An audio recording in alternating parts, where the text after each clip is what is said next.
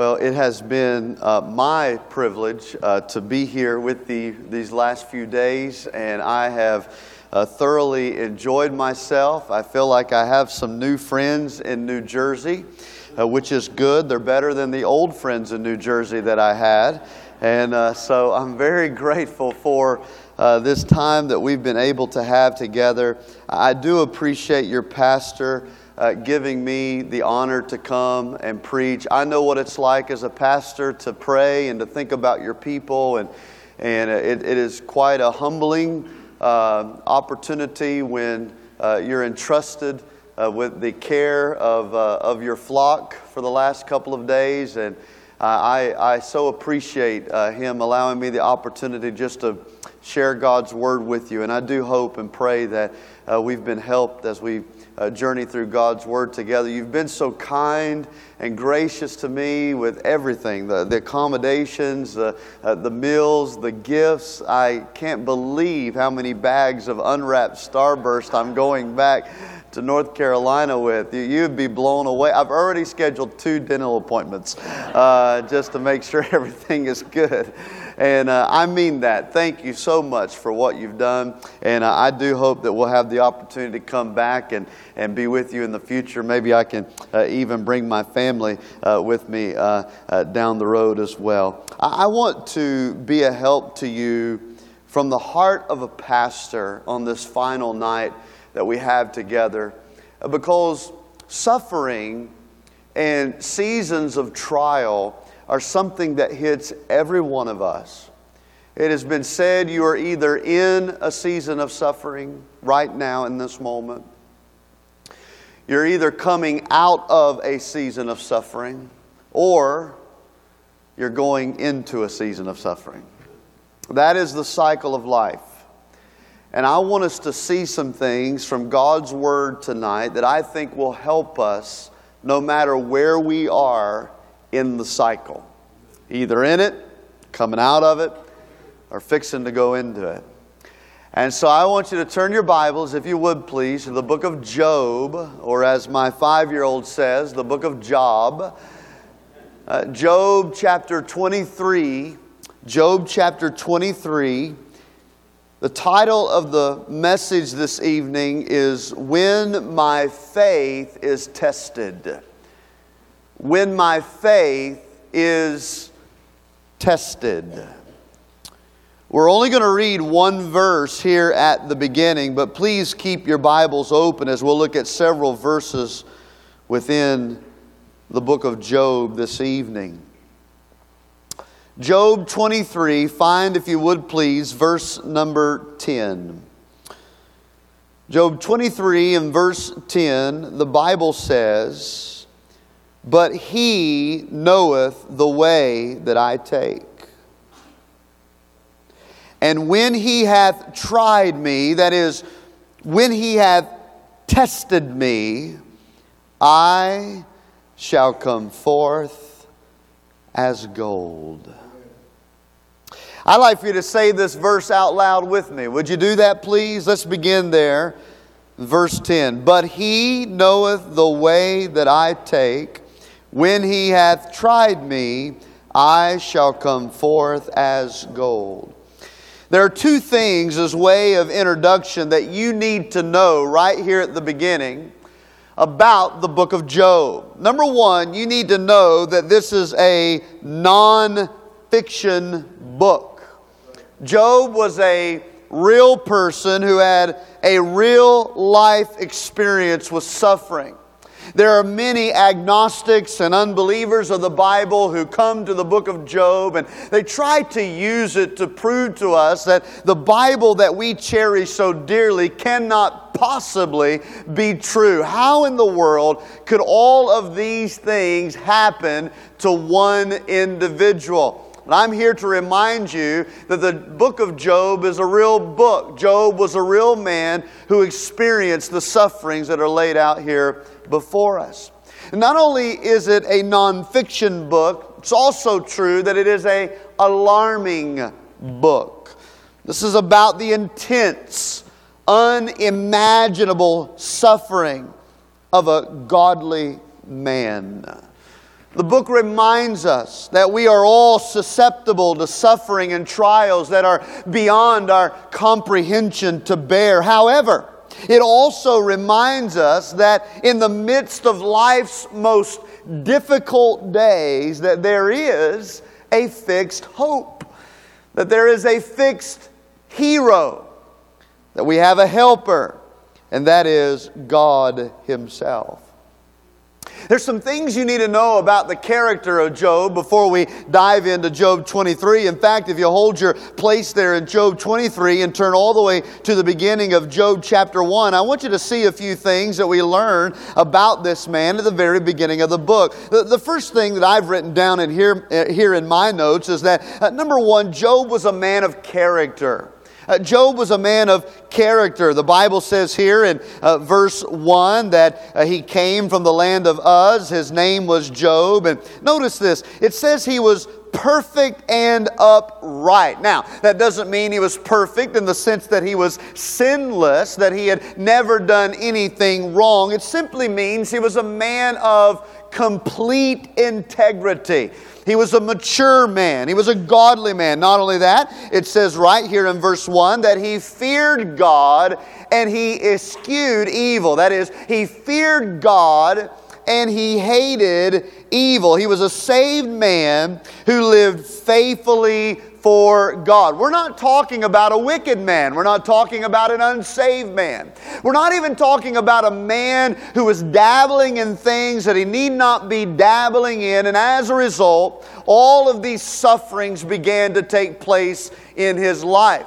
The book of Job has nothing to do with the law of the harvest. That is, we reap what we sow. For what Job was sowing were seeds of goodness, seeds of good character. He was a godly saved man who was faithful to the Lord. That's what you need to know first. Job was a man of character. Here's the second thing you need to know is that Job was a family man. He was a family man. Verse 2 There were born unto him seven sons and three daughters. He had ten children. Uh, we learn throughout the uh, Jewish uh, heritage that God honored and uh, blessed Job with a large and prosperous family. It was a sign of blessing uh, to be given that many uh, children into one home. But not only did he have many children, verses 4 and 5 tells us that he was indeed the spiritual leader of his home. look at verse 4 and his sons went and feasted in their houses, everyone his day and sent and called for their three sisters to eat and drink with them. And it was so in the days of their feasting were gone about that Job sent and sanctified them. How did he do it? By rising up early in the morning, offering burnt offerings according to the number of them all, the number of his children. For Job said, It may be that my sons have sinned and cursed God in their hearts. Notice the last sentence. Thus did Job continually. This is a good father.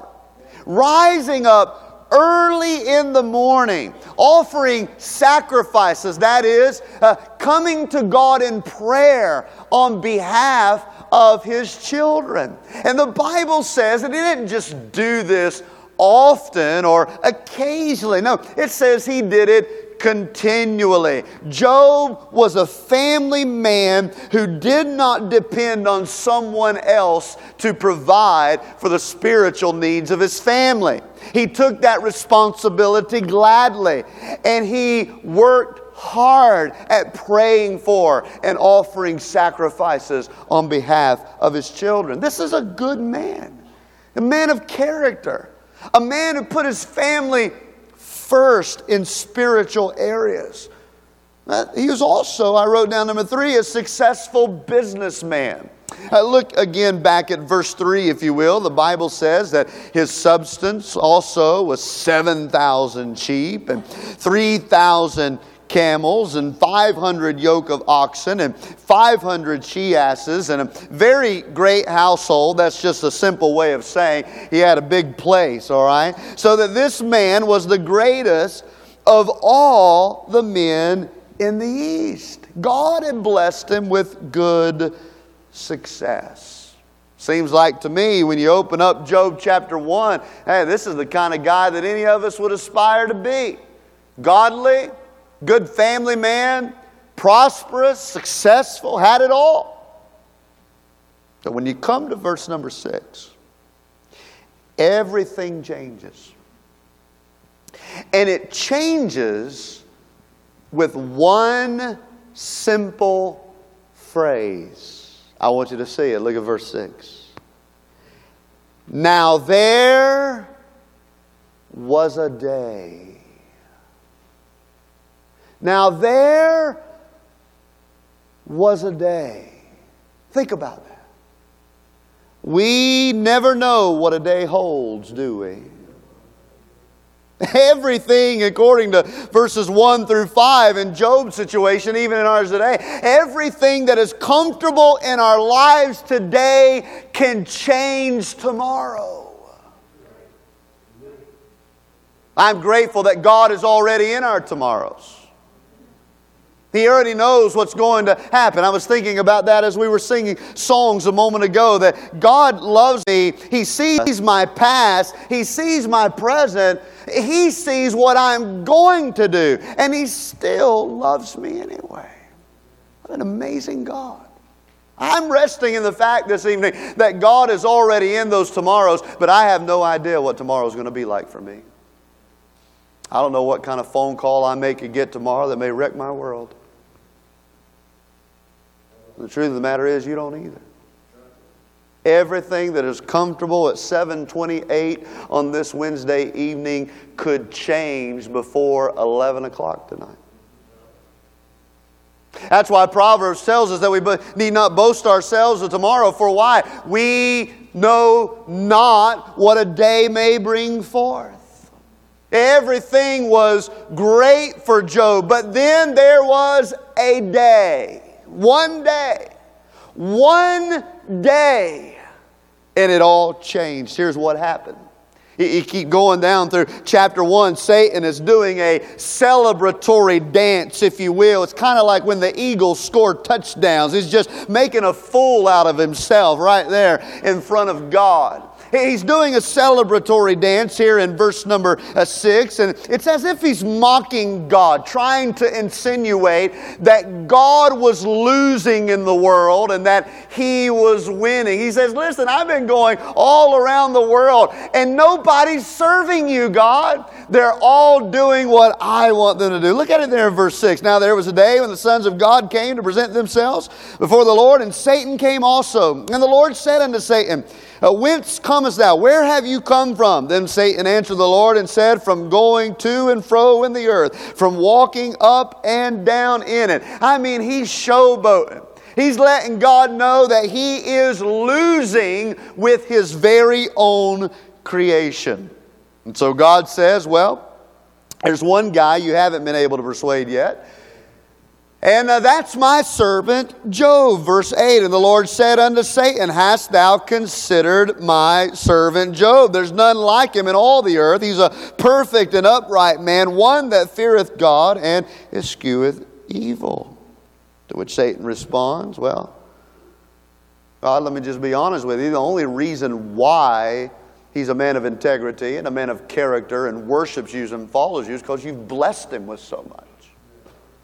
That's the only reason he even likes you. That's what Satan says. Look, verse 9. Then Satan answered the Lord, Doth Job fear God for naught? You think he worships you for nothing? He worships you because of everything that you've given to you. I guarantee you that if you take it all away, he'll stop worshiping fact, he'll curse you. Job doesn't love you, God. He's a fraud. He worships you because of what you do for him. That's it. I think it's very fascinating here to me that Satan never once accuses Job as much as he is accusing God. That's very important. Because there are things going on, spiritual warfare in high places that we know nothing about. This wasn't about Job. Job was a good man. This is about Satan wanting to destroy the sovereign glory of an almighty God. Listen, there's two things you need to remember very clearly. Number one, God found no fault with Job. Not one. Not one. And, the point here for him even bringing up joy is that, or Job, is that not all suffering is the result of sin. It is true, the law of the harvest exists. We will reap what we sow. And many of the pains and difficulties that we experience in life are not Satan's fault, they're nobody else's fault but our own. But not in all cases.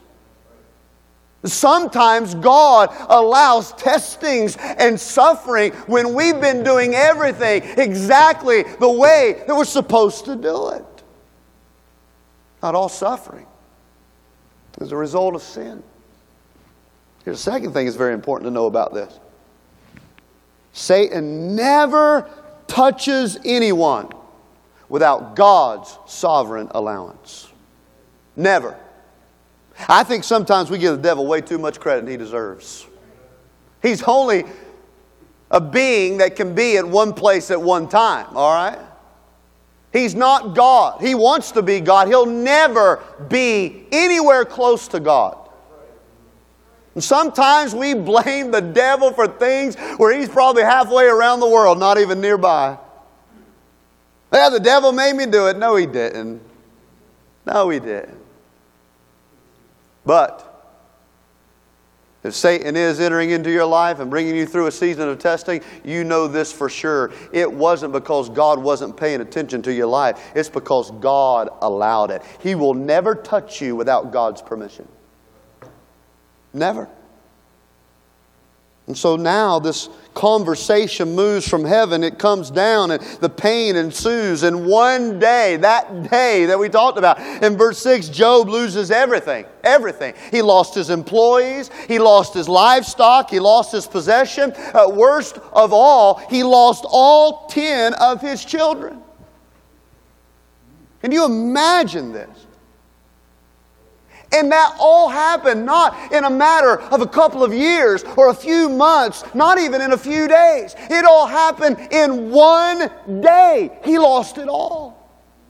I picture it like this. I don't have time to read it all for you. Maybe you'll go home tonight and spend a little time in chapter one and see some of these things for yourself. But I just picture it. Here's, here's Job. He's out doing his business, and here comes one of his messengers. Oh, you're not going to believe this. We, we just lost all the she asses. And, and he's like, Oh, no, what are we going to do? And just as he's telling him, here comes the second messenger. Job, Job, you're, you, are not going to believe this. We, we've lost all the cattle. And, and before he could even get the word cattle out, here comes the third messenger. Job, Job, you're not going to believe this. All the employees, they're gone, they're gone. Who's gone? Here comes the fourth messenger. Job, Job, Job.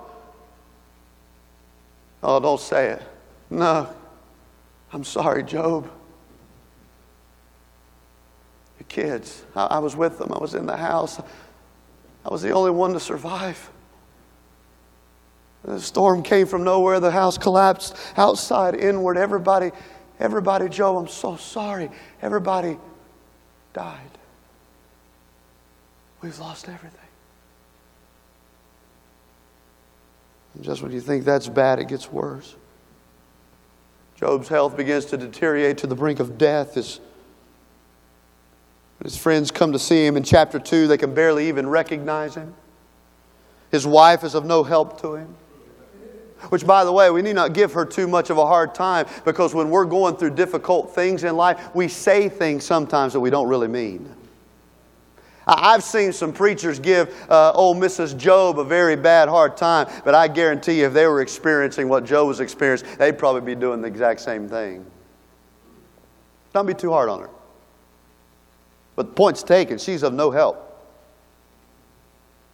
And then you find out that the rest, you, you, find this out all the way in chapter 19 that, that his extended family abandons him and his so called friends. You remember his three friends? Eliphaz and Bildad and, and uh, Zophar. Some of you young families hoping for children. There's your three good names, all right? Eliphaz, Bildad, and Zophar. Actually, their reputation, I wouldn't even come close to that, all right? What do they do? They don't help him. They scorn him. They, they accuse him of sin that he did not commit. They flat out make him miserable. I'm talking about his friends who should be helping him and encouraging him. They make him miserable in this season of suffering. In fact, it's one of the most humorous statements in all the book of Job to me. Oh, you're in chapter 1. Let's just go forward to chapter 16. I want you to see what Job said about his very own friends. Eliphaz, Bildad, Zophar. Look at Job 16. They're just harping on him. That's what's been happening in the previous chapters. They're harping on him, they're ridiculing him. All this, Job, would have never happened if you just loved God, if you were just right with God, if you were just following God, then you wouldn't experience all this, Job. And here's what Job said. Look at Job 16 1. Then Job answered and said, I have heard many such things and miserable comforters are you all. you bunch of miserable comforters. That's what you are. Trying to comfort me, and you don't even realize that in your attempt to comfort me, you're making my life miserable. And Job's had some high moments of faith. We sang the song 10,000 Reasons tonight. A lot of that is developed from the statement in which Job says in chapter 1 Naked came out of my mother's womb, naked will I turn whither. I didn't come with nothing, I'm not going with nothing. Blessed be the name of the Lord. I may lose it all, but I'm going to live my life blessing the name of the Lord. He's had some high moments of faith.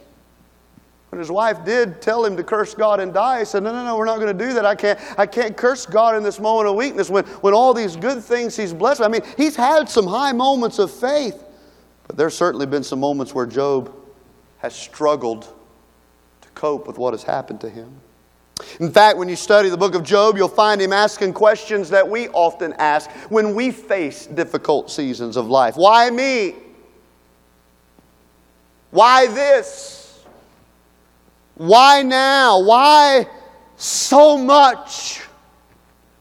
I mean, I barely feel like I can keep my head above water. When it rains, it's pouring. I mean, it just seems like every morning I get up, it's another bad phone call after another. Do you ever feel that?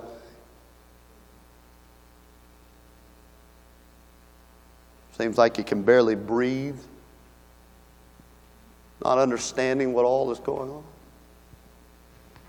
I'm a detail oriented person, I'm a planner, although my desk has never been as clean as Stephanie's desk.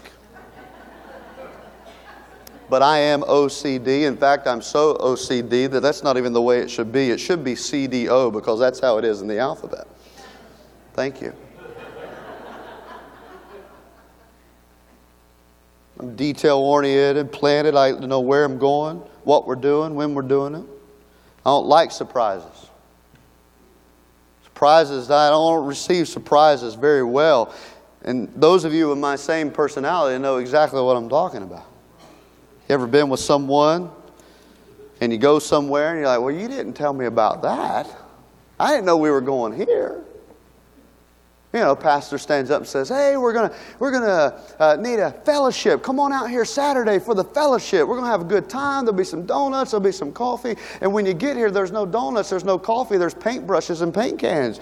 Well, wait a minute. You didn't say anything about that. Now we know how to do this thing. That's how it is with God. The Lord's will is carried out for our lives like a scroll, just a little bit at a time. We don't always know what He has in store for us, what His purposes are. They're not always revealed at once. That's why we live by faith. And you know what faith is? Living by faith. Let me give you a good understanding of what living by faith is. Living by faith is living according to God's plan, even when we don't know all that His plan entails. That's living by faith. Living by God's plan, even when we don't know all that His plan entails. I know you're getting worried because I hadn't even given you the first point. In fact, I've given you so many numbers, you're probably even confused at what number we're on. Well, all of that was intro, and there was a lot of info in my intro, all right? Don't worry. The intro's a lot longer than the rest, I think. We come to chapter 23. Would you go back there, please? We see a low moment of despair as well as a high moment of faith. He begins in verse 1 of chapter 23 and verse 2 by saying, Hey, I'm, I'm having a bad day. Look at it. Even today, today is my complaint bitter. My stroke is heavier than my groaning. I'm, I'm having a bad day. That's what Job is saying. By the way, it's important for us to understand that as we are comforting the hurting, suffering drains a person's energy. Suffering will suck the life out of you. And when you're going through it, man, there, there are good days and there are bad days.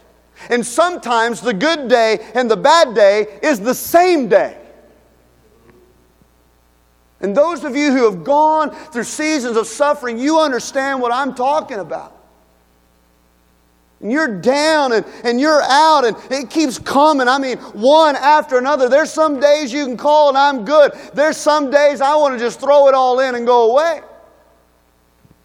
Job's having one of those moments. He's had good moments, but today he even says it, verse 2. Today, today, I'm, I'm having a bad day today. In regards to his suffering. He continues in verses 3 through 9. He Listen to what he says. Oh, verse 3 that I knew where I might find him. Find who? God. Oh, that I knew where I might find him, that I might come even to his seat, that is his presence. Verse 4 I would order my calls before him and fill my mouth with arguments. Oh, if I could just see him and talk to him. I have a lot that I need to say to God. But look at what he says in verse 8. I go forward, he's not there. I go backward, I can't find him. He hideth himself on the, the right hand, I, I cannot see him. On the left hand, where he doth work, I, I can't behold him. You ever been there? Job's saying, I'm having, a, I'm having a bad day. It's just one of those days of suffering. I just, I feel like I need to pour it all out to God. But I, I look that way and I don't feel like He's there. And I look this way and I don't feel like He's there. And I look that way and I don't feel like He's there. I look behind Him. I, I just sometimes don't know where God is. Can I encourage you tonight, church? That like Job, you may not be able to sense God's presence. But that doesn't mean that God is not there. He's always there. Sufferings have a way to cause you to sense that God has moved far away from you. Then when you come to verse 10, everything changes. This is, to me, this is, this is so classic suffering. You've been there, right? I'm having a bad day. I can't find God anywhere. And so now, verse 10, we see a high moment of strength and faith. You see it there?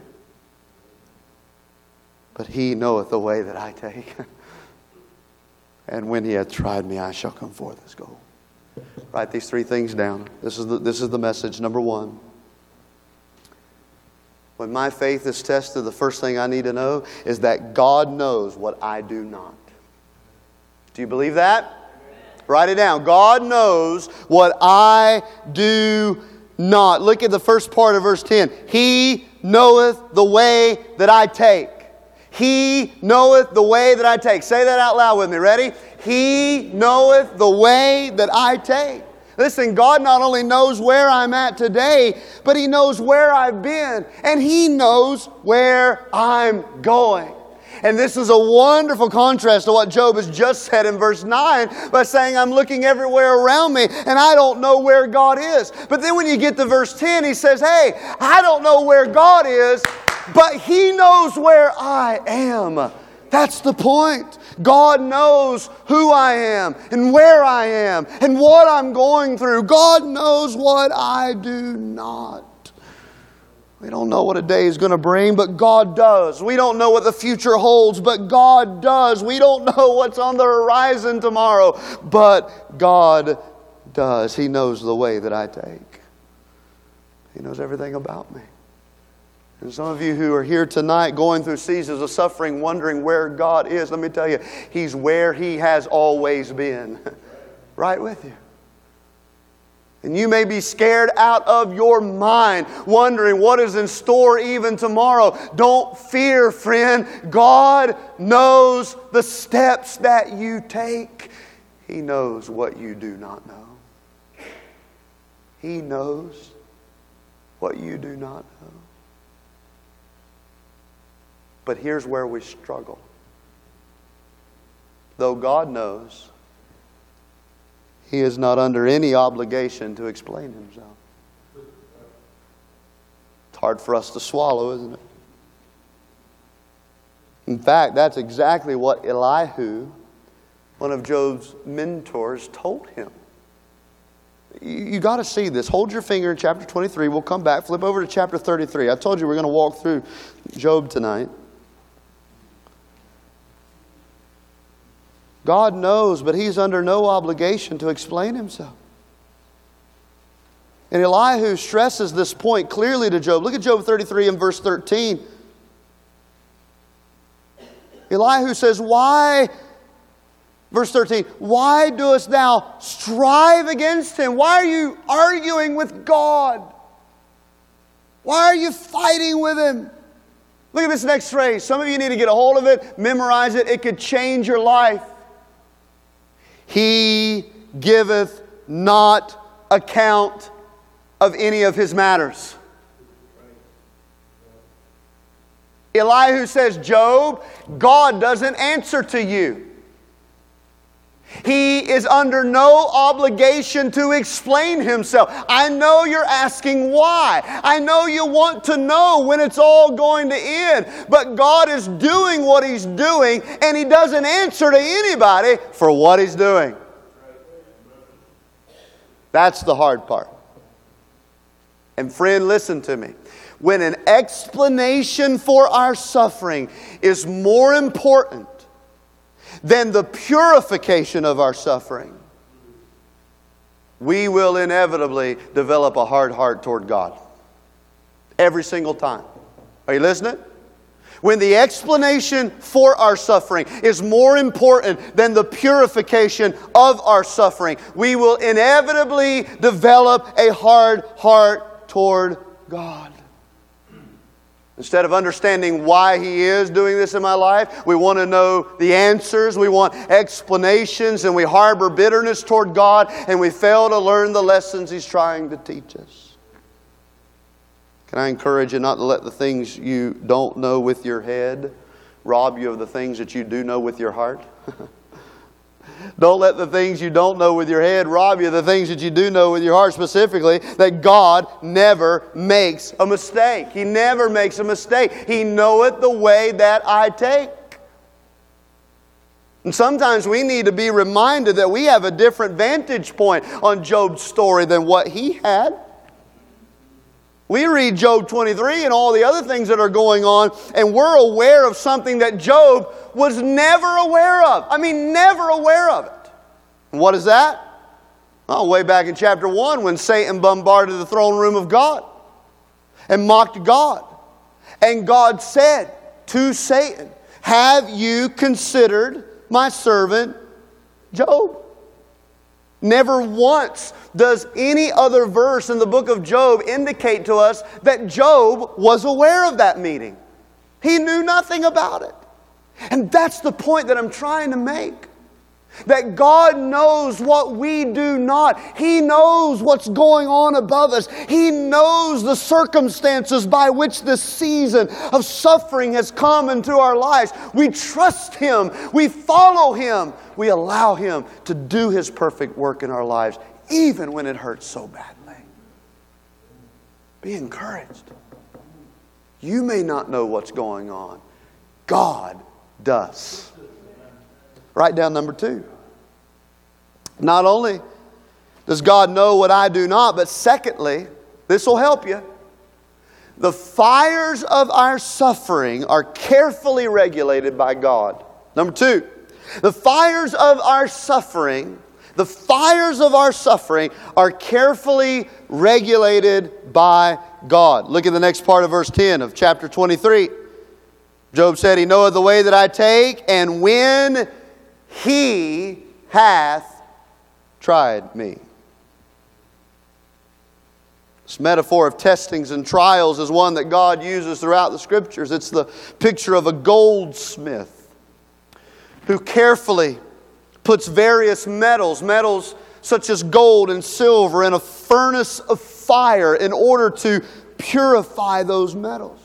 Here's how it would work the goldsmith would put the gold in a small portable furnace by which we would call the refining pot.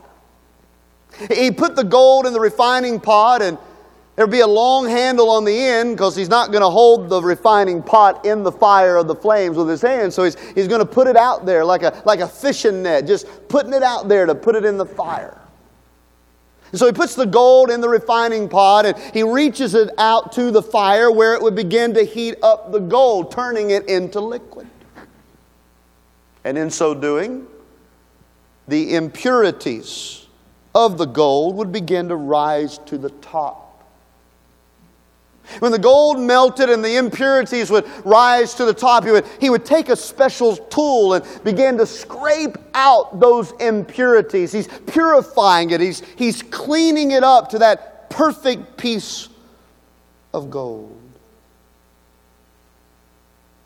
Once the impurities were taken out, he removed it from the fire, where the gold would once again harden into one piece, a piece that had been successfully purified. The goal was never to ruin the gold, but to purge it through the fire. This is the metaphor that Job is thinking when he says here in verse 10 I know that God is testing me. When he hath tried me, he is testing me. He is the master goldsmith who has placed me in the furnace of his purification.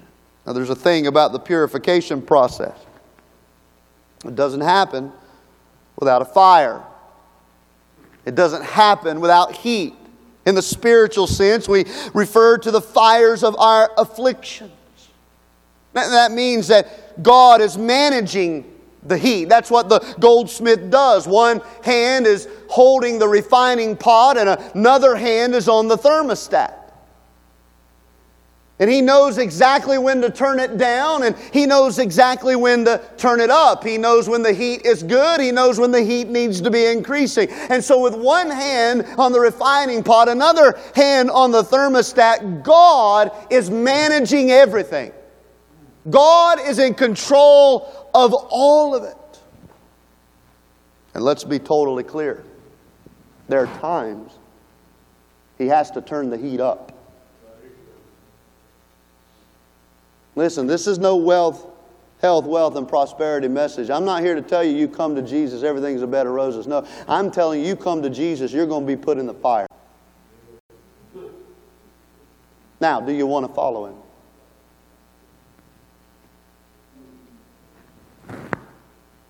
Sometimes he has to turn the heat up. I'm told that when refining gold that sometimes they would heat the fires, that is the goldsmith would heat the fires to temperatures of 1800 degrees Fahrenheit. Temperatures that high would be the necessity of bringing out the impurifications properly. And we think about and experience the intensity of the fire of affliction, it's overwhelming.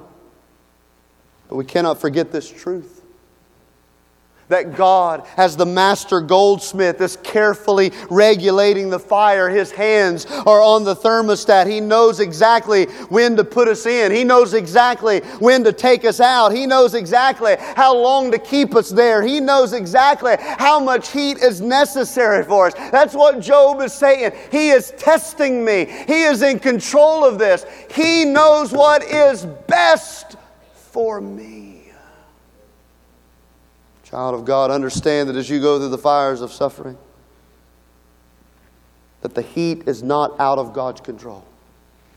Just the opposite. It's carefully regulated by His steady hand. You don't have to ask Him to come take control in the seasons of suffering. He's already in control in the seasons of suffering. There's one more. Uh, number one, God knows what I do not. Number two, the fires of our suffering are carefully regulated by God. Number three, the trials of my life, the trials of my life are about Christ being seen in me. The trials of my life are about Christ being seen in me. Good, look at it again in verse 10. He knoweth the way that I take, that is, God knows what I don't. When He hath tried me, that is, He is regulating the suffering, I shall come forth as gold. Now, let's not forget the purpose of the furnace. The heat intensifies in order to purge the gold of impurity. And this goes right along with the point that the trials of my life are about Christ being seen in me because when we go through testings and trials, that heat, I'm talking about the heat of suffering, it sure does bring out the impurities of our lives. Because nothing else in life shows us how bitter we are than when suffering takes place. Nothing in life will show us just how prideful we are than when suffering takes place. When God turns up the heat of testings in our lives, we see who we are. Why? Because those impurities, those, that ugliness, that nastiness, the, the pride and the selfishness and, and the bitterness and the, the sin, it starts rising to the surface. Yes, that stuff that is deeply embedded into our souls and we don't even know is there. The suffering brings it out to the surface. Not only so that we can get rid of it, but so that we can see ourselves for who we really are. This is what God is doing. He's trying to bring to the surface, to show us the true condition of our lives, to purge us from these impurities. Now, when the goldsmith knows that it's time to pull it out of the fire, there's, a, there's an interesting process that he follows. I mean, most of us at this point in our life, especially if we study this about the Bible, we understand the imagery, the goldfish, uh, gold, goldfish. Uh, I'm not in children's church. The goldsmith and the, and, the, and the fiery furnace and the refining pot, we get all that. But, but, but if he's sticking it in there, turning up the heat, turning it down, when does he know that it's, that it's you know, done? It's the same sentiment that we go through sufferings. You know, when is this going to be finished? When is this going to be over? How does the goldsmith know that it's time to pull the gold out of the fire? I was reading a book that shared the testimony of missionary Amy Carmichael. She wrote about this practice in her book as her missionary travels took her to the place of a goldsmith. He began to share with Amy Carmichael that every goldsmith knows that the gold is ready when he can see his reflection in the gold. He'll pull it out, he'll check it, and if there, there's still some impurities, he'll, he'll get it out and put it back in. And if there's still some more, he'll get it out and put it back in. But, but once he pulls it out and it begins to come together into one piece, he can look into it. And when the impurities are gone, he can see himself. You see it now, don't you? That God, the master goldsmith, is purifying us so that we would become more like him.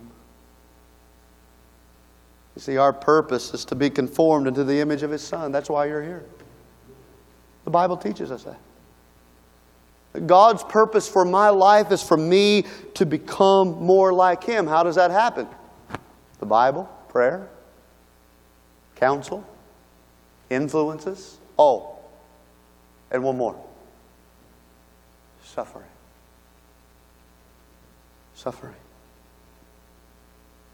And when God brings the fiery furnace of his sufferings, it's so that we can reflect a better image of Jesus Christ.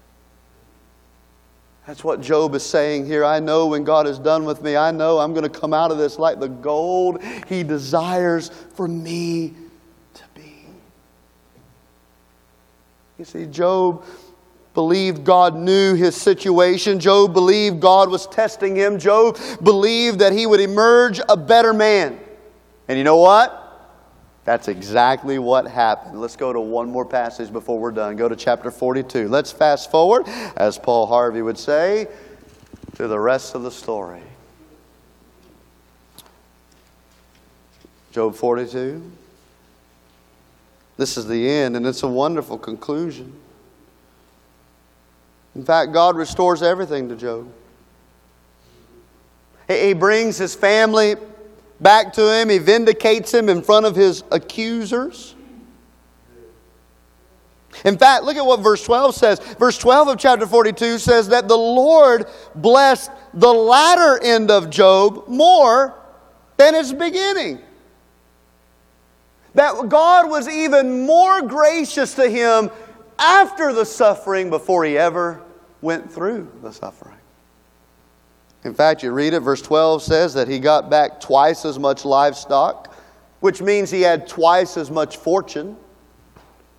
And again, I don't have time to take you there tonight, but you might write down chapter 1 and verse 3. And if you want to look at these letters, just later, just compare them and notice the number of, of uh, uh, livestock that he has here in chapter 42 versus the number of livestock he had in chapter 1 and verse 3. It'll tell you God gave him more than he had in the beginning gave him twice as much children. Look at that in verse 13. He had also seven sons and three daughters. And then they tell us the names of them in verse 14. I'll leave that to you to figure out. So, wait a minute, wait a minute. Time out, time out. Hold on, hold on. You can't leave yet. We got a question. You said he got twice as many children. But, but according to verse 13, he has the same number of children after the suffering that he did before the suffering. That's not twice as many children. Oh, yes, it is.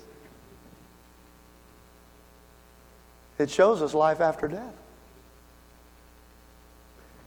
Ten children in heaven,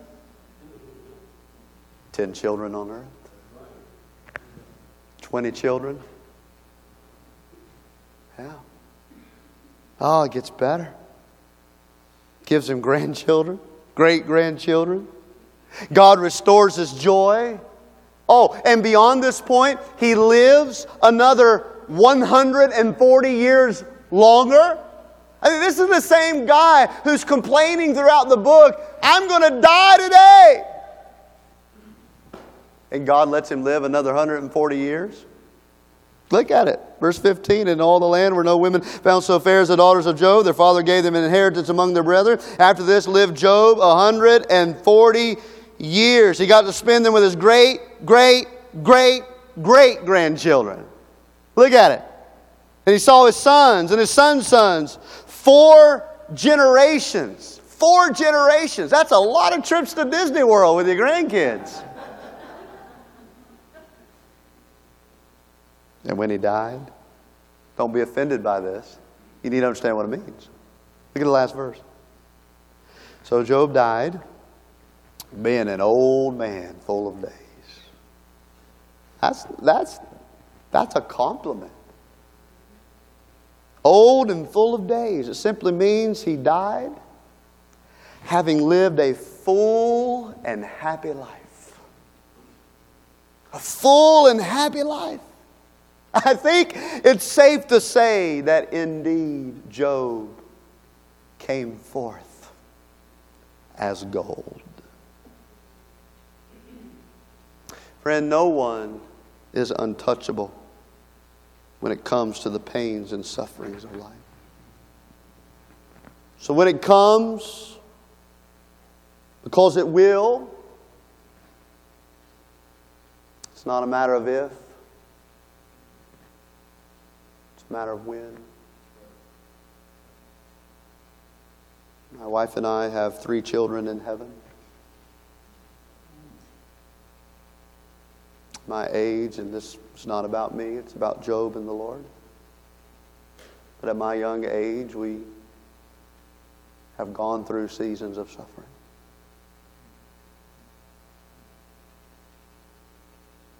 I have certain health issues that the Lord is aware of, that I get help for regularly. You see, suffering does not discriminate on age, location, or godliness. It's not a matter of if, it's a matter of when, and when it comes, trust Him. He, he knows what He's doing. You need to tell yourself that tonight. He knows what He's doing. Allow His testing to work in your life. He, he never makes a mistake, He's simply purifying my life. So that when it's all over and I see Him face to face, I'll be a clearer reflection of who He already is. We close with this verse and we'll pray. 1 Peter 4 19. Wherefore, let him that suffer according to the will of God. All suffering is in the will of God. Let him that suffer according to the will of God, notice this, commit to the keeping of their souls to him in well doing as unto a faithful Creator. That is, when you go through sufferings, trust your Creator